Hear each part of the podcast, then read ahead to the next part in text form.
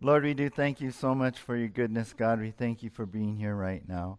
God, we thank you for worship. We thank you for your presence. We thank you that, Lord, you love us so much, God, more than we can really conceive. But we thank you for the depths of your love, God, that moves us, that, that draws us here today, and just brings us into worship because of your love. And God, thank you so much for you. And so, God, as we now move on into the study of your word, Jesus, I pray you bless your word you anoint it with your Spirit, and that you continue to use your word to speak to our hearts, Lord, and change our lives. So we ask for your Holy Spirit to be here now in Jesus' name. Amen. You can be seated. And if you can grab your Bibles, open them up to Revelation chapter 4. Revelation chapter 4. Uh, today we're going to go into the throne room in heaven. And that's the title of our message this morning, the throne room in heaven. And we're returning once again to Revelation chapter 4.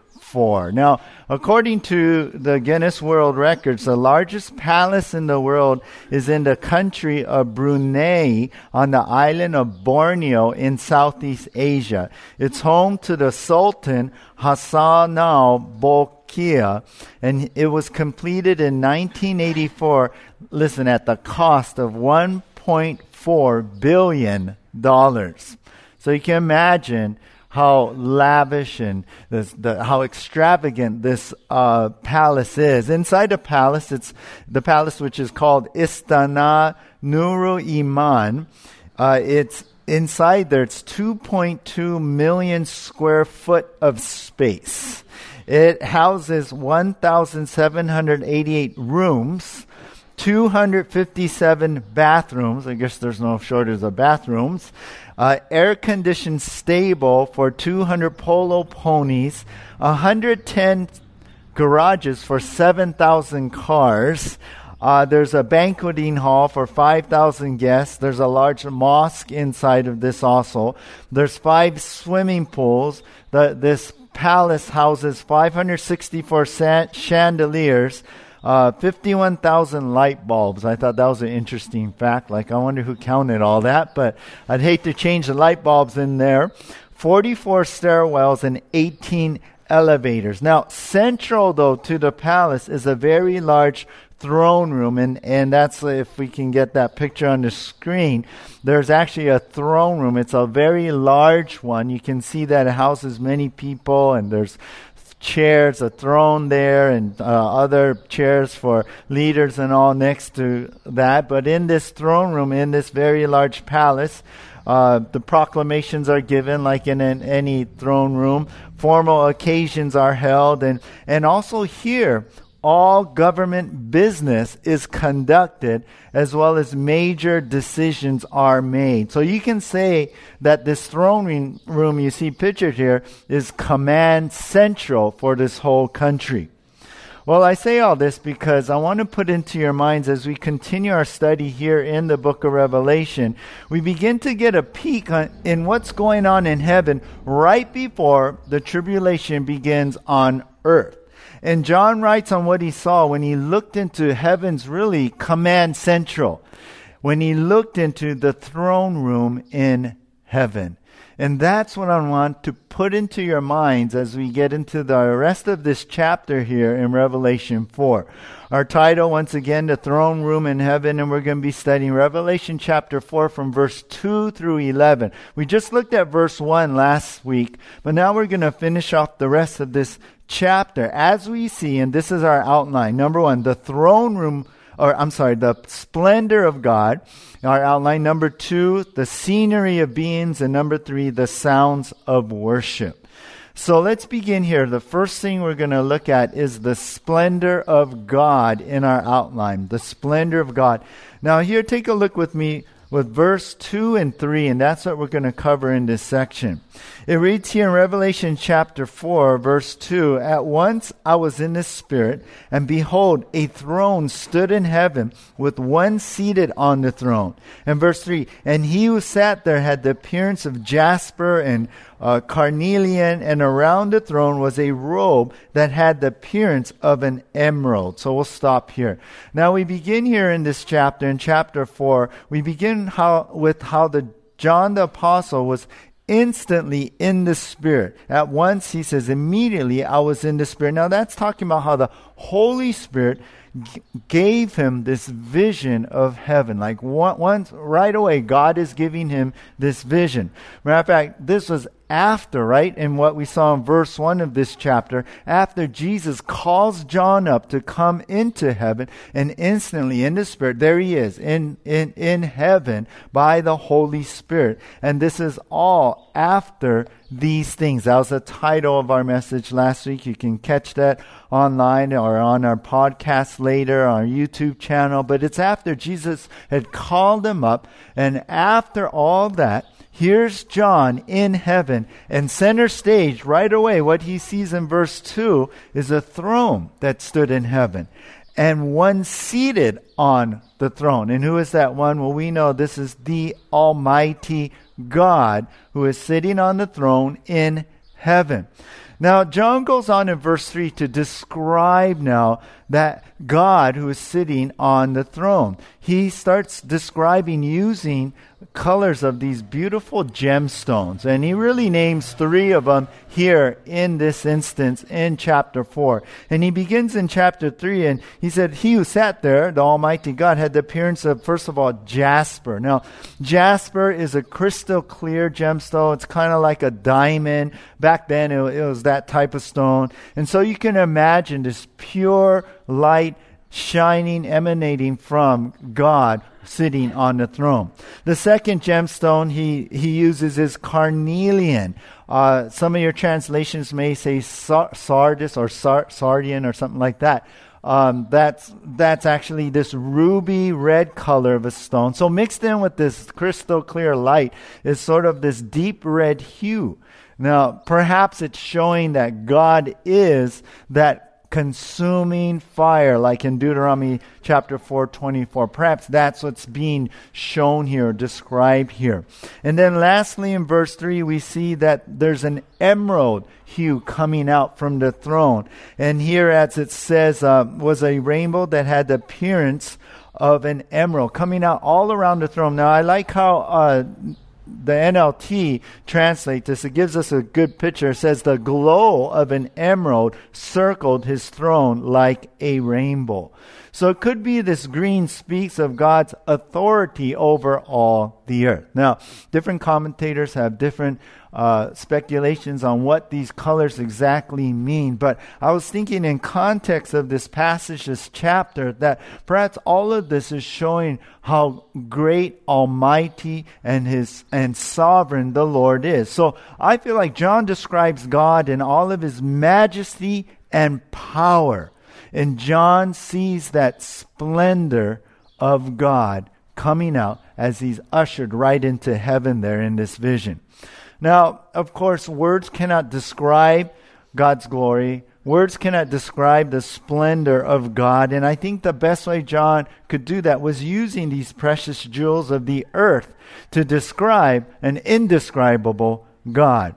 Now, think of it this way kings of the earth, they had great palaces, right? As I showed you. They had great thrones uh, set up, right? They had lavish, and there, there was, but the splendor that comes out from God is Himself. It's not so much that room or the throne itself, but it's Himself of who He is. And just like a throne, like throne rooms reflect the sovereignty, the power, the position of the king, well, God here shows He is the supreme ruler of all things. And, and that's what I want you to get here with these gemstones, with these colors and, and all. You know, it's interesting that um, the gemstones of jasper and carnelian are the first and last uh, gemstones on the priest's breastplate in uh, the Old Testament, like Exodus 28 17 through 20. And I think it represents God's authority, not only the tribes of Israel that these gemstones represent, but here from the first tribe to the last, I think it represents God's authority and relationship over Israel and how the priests would wear that. They were the spiritual leaders there, and it represented how God is an authority. And I think here we see that God is giving this image, this splendor to show us that He's an authority, He's ruling, He's in power, even through the tribulation years. You see, what happens on earth in the tribulation actually starts here in chapter 4.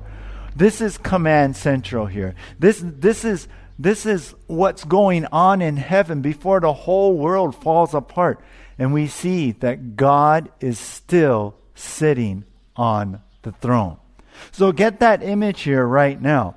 You know, what we see here the Almighty God on the throne is just as what we see in what Isaiah saw. In Isaiah chapter 6, verse 1, it says, In the year that King Uzziah died, I saw the Lord sitting upon a throne, high and lifted up, and the train of his robe filled the temple. Uh, Micaiah, another prophet, in 1 Kings 22 19, said this I saw the Lord sitting on his throne, and all the hosts of heaven standing beside him on his right hand and on his left. And then the psalmist wrote in Psalm 47 8, God reigns over the nations. God sits on his holy throne. So this is what I want you to capture first thing right now, as we, we're getting into this last section of the book of Revelation, as we get into where things are going to start unfolding and the, the events and the climactic events that are going to happen during, through the tribulation years, the first thing we find is this scene that all the splendor and majesty here is saying one thing God is still on the throne and rules in all authority. Do you get that? Receive that see that in your own hearts and minds. You know, I was thinking about the country singer uh, Garth Brooks has a song called Unanswered Prayers. And in that song, he calls God the man upstairs. Well, the thing is, God is not some man, right? Or human being with all our limitations, with all our, our, our restrictions as human beings. He's not that. He's not some man upstairs, you know, up, up in the room up there. That's not who God is. God is the supreme ruler of the whole universe. God, in all of his splendor and majesty, is seen here, and it's emanating from him, not his throne room, not like kings of the earth, not like men who rule on the earth. God is on the throne and he rules over everything in all authority. You know what's interesting? The Greek and the Romans, they, they took that man upstairs thinking to the extreme, right? I mean, remember how they would take their gods and make them like human beings, attributes of human beings. They get angry, they're jealous, they make mistakes, they're weak in certain areas, right?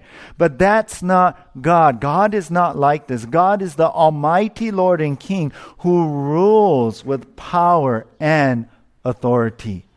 So be reminded today. And, and I'll tell you, don't even use those terms. Yeah. Oh, the man upstairs, you know, oh, the big man, you know, kind of thing. And sometimes we hear that. Sometimes we may use that. But let's not use those terms because we believe that God is the Almighty God, the supreme ruler of everything, of the whole universe. And so you may be still in the middle of some troubles and problems going on. Well, know this God is still on the throne, though. Maybe you have been feeling it this week. There's spiritual forces in the spiritual battle trying to bring you down, trying to tempt you away from God, bringing in doubt and fear. But you know what? God is still on the throne. You may be overwhelmed with stress and, and, and worry and things going on. And, and, and maybe that this, this feeling is creeping into you and you just feel, feel darkness or you, you feel this, this, this unknown is coming and, and you're at a loss and your soul feeling insecure. Know this today and what we read here in verse 2 and 3 that God is still on the throne. So if, if there's anything to take home today, take that home to your heart. And whatever you go through this week, whatever you're going through today, know this God is still on the throne and find comfort as we look into the throne room in heaven. Let's go on to number two now. The scenery of beings. The scenery of beings. We've seen the splendor of God. And the next thing we're going to see is this scenery, the scene of these beings around the throne. So, beginning in verse 4, we're going to cover verse 4 through 7. But first of all, verse 4, it says, And or it says, around the throne were 24 thrones, and seated on the thrones were 24 elders clothed in white garments with golden crowns on their heads. So now we, we kind of look now. John is giving us a little pan of what's around the throne room here and what's around the throne. And there was 24 other thrones. I would say lesser thrones. Yeah. Because God is the one who's ruling and reigning. He's central to all of this. Well, sitting on these lesser thrones is 24 elders. They're seated right there around God's throne. So, who are these elders? Who, who are these that are sitting there? What, what, what's it talking about here now? What did John see? Well, there's a lot of uh, uh, uh, ideas on what this, the, who these are. I mean, some say, first of all, these are angels around the throne. Some say that, well, no, these are 12 of the heads of Israel and 12, the 12 apostles that are sitting there. And that, that kind of makes sense in, in, in, in a way. But then Others say this that there are 24 elders chosen really to sit there as elders of all the believers of the church who've been saved in Christ Jesus. Now you can study this on on your own, and, and for years I thought, oh yeah, maybe it makes sense. It's it's it's Israel, you know, the head head guys in Israel, the twelve tribes, or or it's um and the, and it's the twelve apostle guys. But you know, Lately, I've been leaning to the interpretation that these are actually 24 elders, these, these uh, believers who've been saved, now, now glorified. They've been chosen to sit on these seats. They're leaders, so to speak. They're elders. They're representing all the believers who have been saved. Now, I say this because it's kind of interesting where they're First of all, we see them in verse 4. They're clothed in white garments. And, and as we go through the book of Revelation, we're going to be seeing scenes in heaven, those who have been robed in these white garments. And, and I believe, as we've been seeing even in the letters to the churches, that it speaks of the righteousness of Christ that we have in salvation, uh, in, in Jesus now. And so I feel like that's that the robes, you know, that we're going to have as believers. We'll have the righteousness of Christ. We'll be, have our glorified bodies. We'll be able to be in heaven because of the righteousness of Jesus. And that's the white garments. And then the other thing on top of their heads is golden crowns. Now, the interesting thing about this is the word crowns here is the Greek word stephanos, which is the same word that is used in the New Testament where we are to what? Run our race, right? And we're going to receive this crown, that, that wreath, that prize, yeah? Back then in ancient times in their Olympic games, that's, that's their gold medal. And so that's the same word here that believers will receive that Paul talked about, that Jesus talked about. Like back with, with the church of Sardis in, in uh, Revelation 2.10. He said, um, at the end, I will give you the crown, the Stephanos of life. That's that reward, right? And, I, I, and so I think that these guys are actually 24 believers, elders, been chosen to sit here on these thrones around the throne of God. But again, you can study that on on your own. But that's what makes sense to me as I feel like John sees 24 elders who represent believers in Jesus. Now, with that thought, take note here. If you have tw- these 24 elders who represent all believers in Jesus, and these believers are clothed in the righteousness of Christ, and these believers are wearing their crowns that uh, we've, we've read and studied in the New Testament, then you know what? You have the church in heaven before the re- tribulation, it, which means the rapture happens before the tribulation. And I think it just flows with what we studied last week in uh, verse 1 of, of chapter 4 in Revelation when Jesus says, I will show you what must take place. What? After this. After the church is taken home. So, just a thought in there, but You can study on your own, but that's how I'm beginning to see these things. Verse 5 now. Verse 5 The next thing we see from the throne came flashes of lightning and rumblings and peals of thunder, and before the throne were burning seven torches of fire, which are the seven spirits of God. So now John, he describes there's, there's lightning, flashes of lightning, rumbling, thunder coming out. And, and I just get this feeling, I don't know about you, of, of awesome power here, right? And and then he sees seven torches there around the throne. And and and what is that? What's these seven torches burning before the throne? What is it? Well, we're told here in verse 5 they're the seven spirits of God. Now, we've covered that back in chapter 1, how seven being the number of completion. This represents the complete and full work of the Holy Spirit. And I would have to say, with this fire burning, it speaks of the power of the moving of the Holy Spirit here going on around before the throne. So John sees the Holy Spirit here as a powerful presence now emanating, coming out from the throne. This is God, right? The Holy Spirit is God also. It's the presence of God in a powerful way with the lightning and thunders. I'll tell you, this scene of what John saw must have reminded John of what is written in Exodus 19. Do you remember where God filled the surrounding of Mount Sinai with thunder and flashes of lightning? And there on Mount Sinai was, was really what Israel saw was a visible manifestation of the invisible presence and power of God. So that's what I, I, I, I feel here. That's what I see here as John describes the Holy Spirit and the flashes and lightning there. And then verse 6 and 7. Verse 6 says, And before the throne there as it before the throne there was, as it were, a sea of glass like crystal, and uh, around the throne, on each side of the throne, are four living creatures, full of eyes in front and behind.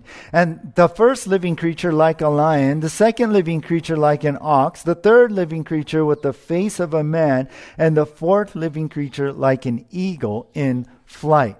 Now, we kind of zoom out a little bit and in this scene we see this before the throne this this this like like like on the floor of the throne this sea of crystal glass. So the the throne room floor is like glass right there. It, it just looks like a, a just piece of glass sitting there. And then we see on each side of the throne there's four living creatures.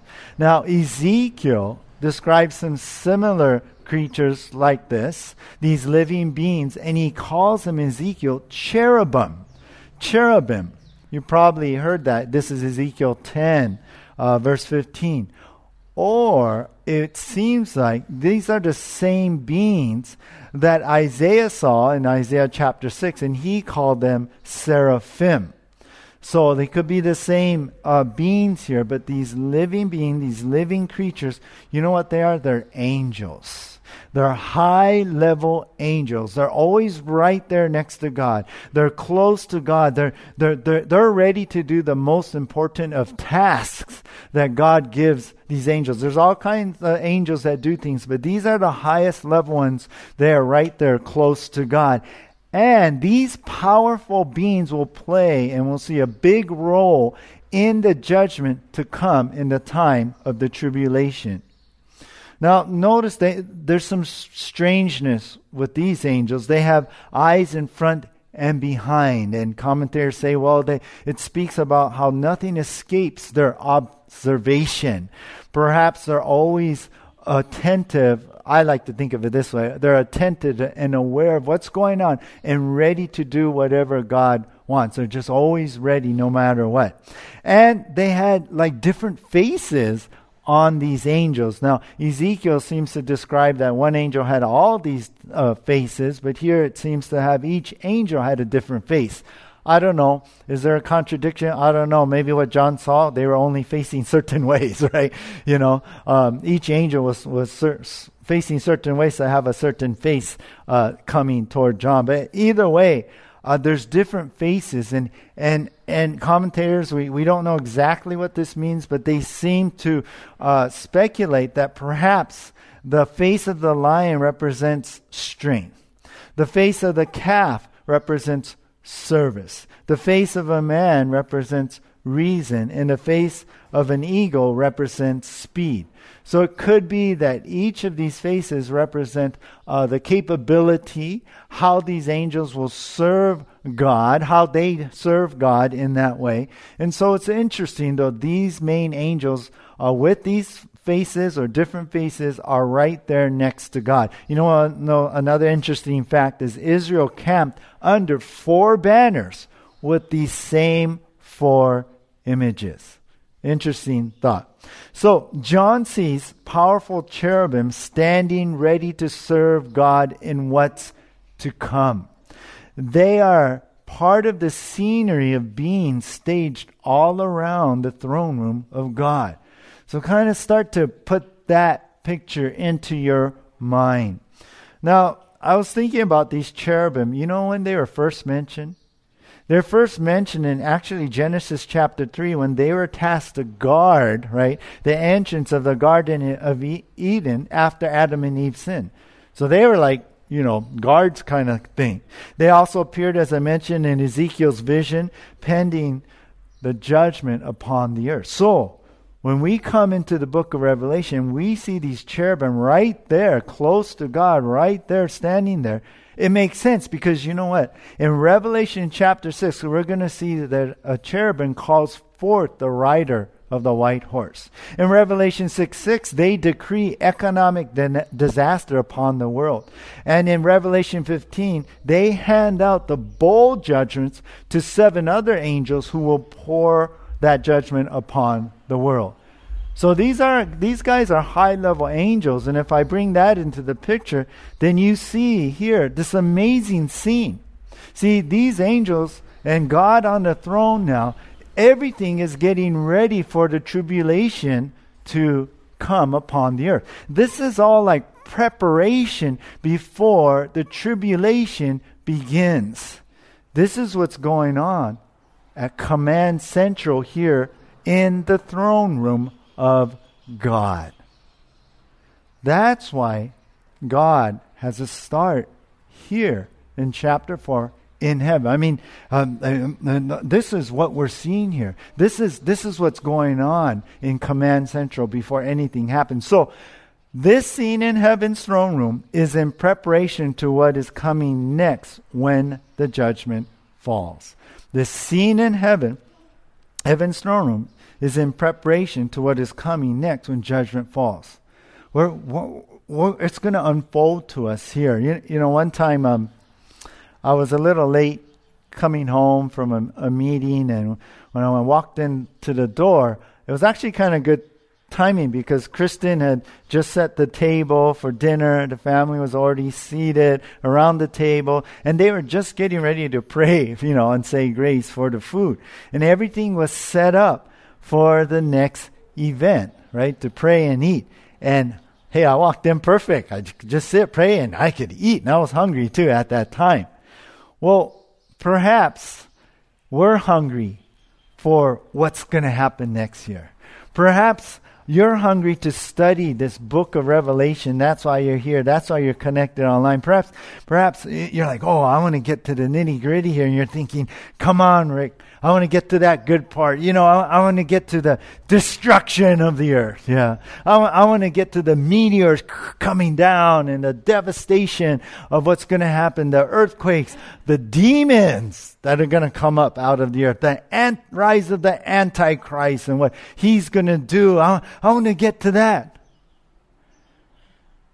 But be reminded what happens on earth begins with the scene in heaven. Next week, we're going to get into chapter 5. We're going to still be in heaven. We're, there's an amazing thing that's going to happen with Christ, and I believe the deed of the earth. These things are in preparation what's to come, and God is preparing us. And sometimes we want to just sit down and eat, but there's things that we got to do and see first. Because, see, God wants to, us to see what happens in Command Central to help us understand what happens in the coming tribulation.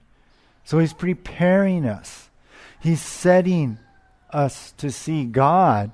He's still there on the throne. He's in control, and there's a plan and process and all of this that is going on. Which to me brings up the question are you prepared? Are you prepared? I mean, this scene in heaven's throne room is preparation to what's coming next the judgment.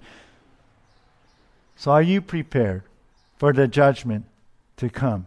You know, even if some of these things, like we're reading, it doesn't make sense, even if, uh, Rick, I still don't understand what, what, what you're saying here, I, am doing my best here, and, and, and we could spend a lot of time here, but I'm trying to go on. on I could tell you what, a lot of different things that people speculate on what it is, but I'm going to give you the best what I think and, and what from the Bible and other scriptures and all.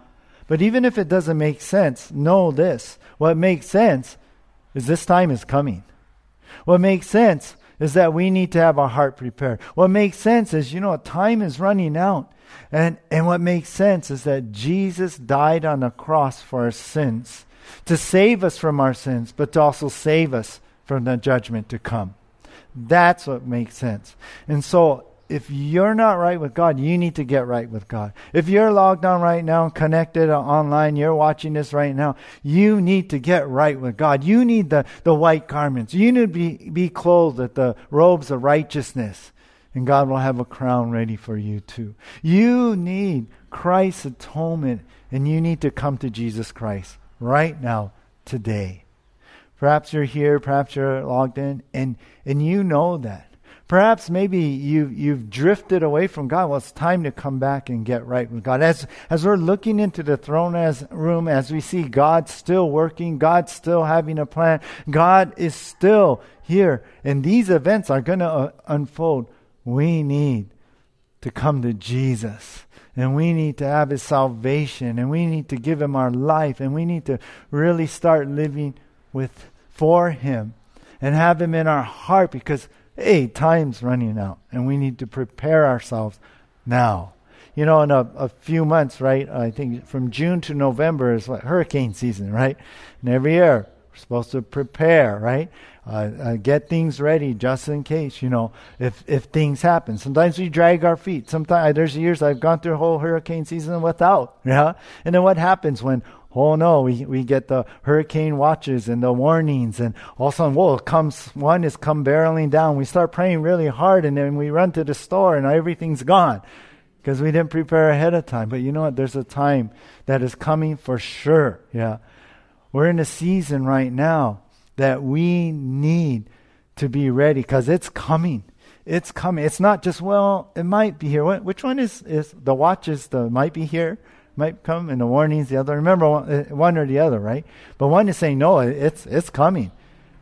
We need to be on that kind of alert, and we need to be right with Jesus today and live for Him. These things they're going to happen. This in heaven's throne room is preparation for what's coming next, and so we need to do the same as we get a glimpse of what's inside the throne room in heaven. So let's go to number three now the sounds of worship. We've seen the splendor of God, the scenery of beings surrounding the throne, and now the sounds of, of, of, of worship here. And here we're going to finish up the rest of this chapter, but begin, we begin with verse 8. It says here, and the four living creatures, each of them with six wings, are full of eyes all around and within. And day and night they never cease to say, Holy, holy, holy is the Lord God, God Almighty, who was and is and is to come. So John finishes up writing about these living creatures, the cherubim, and he, he, he, he makes a comment again of their eyes all around, seeing it all. But they have six wings here. Six wings. Interesting, right? It's not like our typical traditional image of an angel with two wings. These guys have six wings.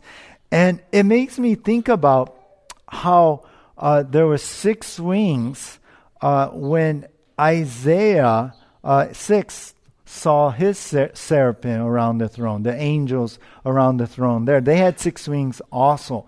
And in Isaiah 6, it was described in this way, and I believe that, that most of, of the wings were related to worship. For example, in Isaiah talks about how with two wings, the angels there covered their face. They cannot uh, gaze at the holy glory of God. So they're, they're like humbled before the Lord in worship. With two wings, they covered their feet because they cannot stand on the holy ground. And then with two wings, the angel flew, and that's how they did God's work. So you can say two out of the three sets of wings were dedicated really in worship, really in, in acknowledging God and who He is. So here's these cherubim, and day and night there constantly in heaven if they're not doing God's bidding, right? They are worshiping God, saying, Holy, holy, holy is the Lord God Almighty. Notice three times they say holy, emphasizing God's holiness as they worship. And, and I like this term again, right, in verse 8, where it says, uh, Holy, holy, the Lord God Almighty, who was and is and is to come, which really speaks of the eternalness of God, that He has no beginning, He has no end in the future. He is eternal, He is the eternal one. So they worship the eternal God who is awesome in His holiness and power. I think it's interesting that the attribute of God's holy power is really being brought out here, just as in Isaiah, where they cry out, Holy, holy, holy. Now, you'll never find in the Bible any other attribute of God being described in this way, like love, love, love. Or God is just, just, just, or kind, kind, kind, or patient, patient, patient. I mean, He is. He is just. He, he, one of His attributes, He is love. He's gracious. He's patient with us. He's kind. But only in the Bible we see this attribute, holy, holy, holy, right, is the Lord God. That holiness is repeated three times to emphasize the essence of who God is. You see, the word holy means set apart, which really speaks of how God is totally unique, utterly distinct, fully set apart from anything and everything that we know. There is no one like him. That's the term we'll use, or the Bible talks about, right? That's the main thing we got to see uh, God as. He's set apart, lifted up, holy. There is no one like him. Well, we go on here in verse 9 now. And it says, And whenever the living creatures gave glory and honor and thanks to him uh, who is seated on the throne, who lives forever and ever, the eternal one, then look at verse 10. The 24 elders fall down before him who is seated on the throne and worship him who lives forever. They cast their crowns before the throne, saying, Worthy are you, our Lord and God, to receive glory and honor and power, for you created all things, and by your will they exist and were created. So now, when the cherubim lead heaven basically in worship, and they cry, Holy, holy, holy, the Lord God Almighty who was and who is and who is to come. Then we see in this scene the 24 elders that were seated on the throne, they fall down. Now, the word means they're prostrate on their faces. They get off their thrones and they just fall down before the Almighty God and they worship the eternal one also. And they worship with, and here's that term we use today at the end of verse 10, 10 they cast their crowns before the throne. So they take off those crowns and they put it down before God in worship. Now, casting your crown before the throne, you know what that means? That means they acknowledge who God is, the Almighty God. That they're really not kings. They're actually servants of the living God. They're just elders. They're under the Lord God Almighty. And so they take that crown saying, We're not really rulers here, but you are, and acknowledge God and humble themselves before the Lord God Almighty. And they acknowledge and that their position is nothing, really. I mean, how did they get there anyway? God appointed them. God chose them. How did they get there anyway? How do us believers get our crown anyway? Well, for serving God, being faithful to Him, running our race. But how do we finish our race and receive this crown, this prize, this gold medal? Because of God, right? He's the one who's helped us. He's the one who saved us, even putting us in the race, even uh, freeing us from our bondage of our flesh and sin. So they worship the Lord, casting their crowns, giving him all glory and power, honor. He's the powerful one. That's what it means. We give you power, God. God, for God is the creator of everything. And everything exists because He willed it, because He's the one who brought it to be, and even by His grace caused us to be alive, to be a being, to be able to be saved and know Him, to be able to serve and walk with Him. So, this is the sounds of worship, and this is what it's all about. It's about God and his greatness. Eric Alexander said, God is not the great I was, he is the great I am. And I love that. Who was, who is, who is to come. God continually and forever will be the great I am, the Almighty God over us. So, lastly, we find this all of heaven bows down to worship the powerful, holy Creator who willed all of this to exist. Think about that, yeah? He's the one who willed it. He's the one who designed. I mean, we just for that very fact that we're alive, that should cause us to worship him. Just the very fact that there's no one like him, that he, he's the exalted one, he's the eternal one. We should just worship him just for that fact. I mean, let alone he saved us, let alone he works in our lives, but he's the one who is God God alone. So all heaven bows down to worship the powerful, holy Creator who willed all of this to exist. You know, I, I, was thinking about when sometimes people come up to me and they say, Oh, thank you for the message. Oh, that really spoke to me. And usually you'll hear this response. Usually I say, Oh, praise the Lord. Thank you very much. You know why? Because first, I want to acknowledge that it's not me, it's God. I would not be here without Jesus. I would still be unsaved. I'd be still in my sins and in bondage. And even after I was saved, I would never thought of me doing this here that I'm doing here, or standing here right now. It's God who's worked in my life. And what I'm sharing with you, it's God who helped me put all this together and, and, and give you this food, right? It's God. It's all of God. It's not me. So I say, praise the Lord. I give God glory. But I do appreciate, you know, your comments. And so, so I, I, I say thank you. Now, I, I do want to say if any bad comes out or I say mistakes or stuff up here or you know or anything I do even in this ministry that's me. All right? But any good any fruit any transformation of lives that's God. That's the Lord. And that's how I cast my crown before the Lord. It's not me. So let us cast our crowns before God and worship Him. Let us cast our crowns before our God who saved us, who, who, who transformed us, who's here right now, changing us and making us into the people He wants us to be. That's the, that's the Holy Spirit. That's God's work, not, nothing we've done. So understand that. That's how we cast our crowns. Don't hold on to that crown and be proud of your own accomplishments or don't parade around your crown, you know, oh, look what look how much money I have now today or look at my job, look how I've risen up in my career. That was me. No. It was God working in you.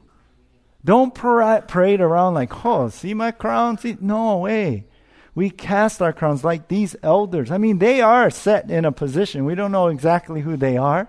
They are put there by God in these lesser thrones around the throne of God. I mean, what a privilege and honor. Yet when it comes time to worship God, they step down, they fall on their faces, and they say, Praise the Lord. Praise you, God, because it's you, it's you. I cast my crown before you. It's God who has done all of this in our life, hasn't it? In 1 Corinthians 15:10, the first part, Paul said, "But by the grace of God I am what I am." He's the one who created me. He's the one who saved me. I exist only because of him. Because he willed it. Who am I to think, yeah? The pottery, right? The clay. Oh, look what I did. No, God formed it all. And so be careful as we close up here that you don't set up your quote unquote crown and worship it like one idol. Be careful of that. Be careful. I mean, have you been preoccupied with your own accomplishments? Have you been like putting confidence in, in yourself? You know, sometimes like we get in a bad place, or maybe even we're, we're or I, I was thinking about this. Sometimes, you know, when, when we're not feeling well, or, you know, we're like praying, oh, Lord, please heal me, please help me, you know. Uh, um, I was talking to someone uh, who had contracted the virus and oh they, they were down but they were praying and, and now they feel better but i was thinking about how sometimes we in those times we call out to god yeah god help me help me he comes and he does miracles he helps us he saves us and then we walk away from there and go oh yeah i feel good now Woo-hoo. and then we have this confidence in ourselves when all along we should have been relying upon god anyway we hold that crown like ah it's me but in reality, it's God, right? Be careful that we don't make an idol of those things. Every good thing we have, every good thing we are, it's only because of the grace of God. It's all of it's all of him. So don't miss this, you guys. Don't be so naive to think that God isn't really involved in your life. Um, I'll close with this. Um, the first Soviet Union astronauts who went to the moon and came back to Earth, you know what they said when they got back? We've been to space, we've been to the heavens, and we didn't see God. Someone said, well, if they took their helmet off in space, they'd see God.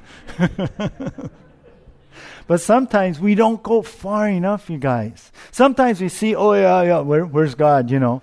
and we think it's us. Sometimes we set up idols in our own life, of our own thinking, our own ideology, of our own principles. Yeah, this is it. This is. You know what?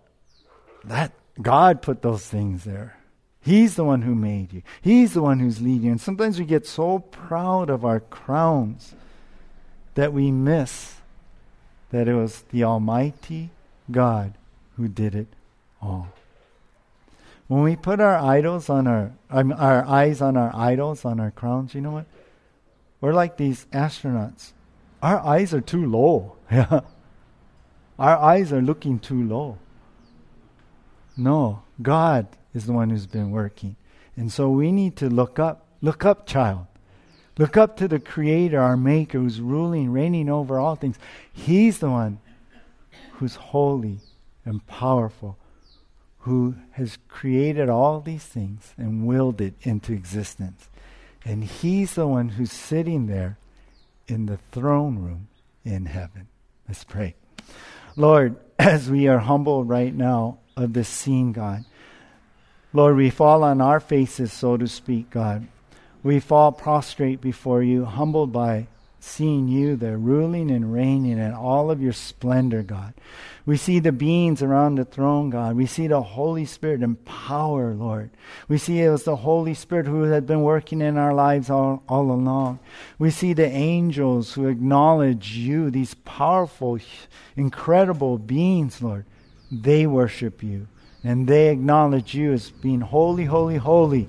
No one like you, the supreme one. We see the elders as they represent us there, casting their crowns on their faces, Lord, before you, worshiping you also. And so, God, we worship you right now. Lord, help us to stop lifting ourselves up, but to humble ourselves before you and cast our crowns before you, God. Help us to acknowledge that you are the one who's made us who we are today. And it is by the grace of God I am what I am. All glory goes to you, Jesus. And I thank you for being in my life. We thank you for transforming us, Lord. We thank you for saving us. And so, Jesus, today we bow down and we give you worship. And we say from our own lips, Holy, holy, holy is the Lord God Almighty. In Jesus' name. Amen. Let's all stand.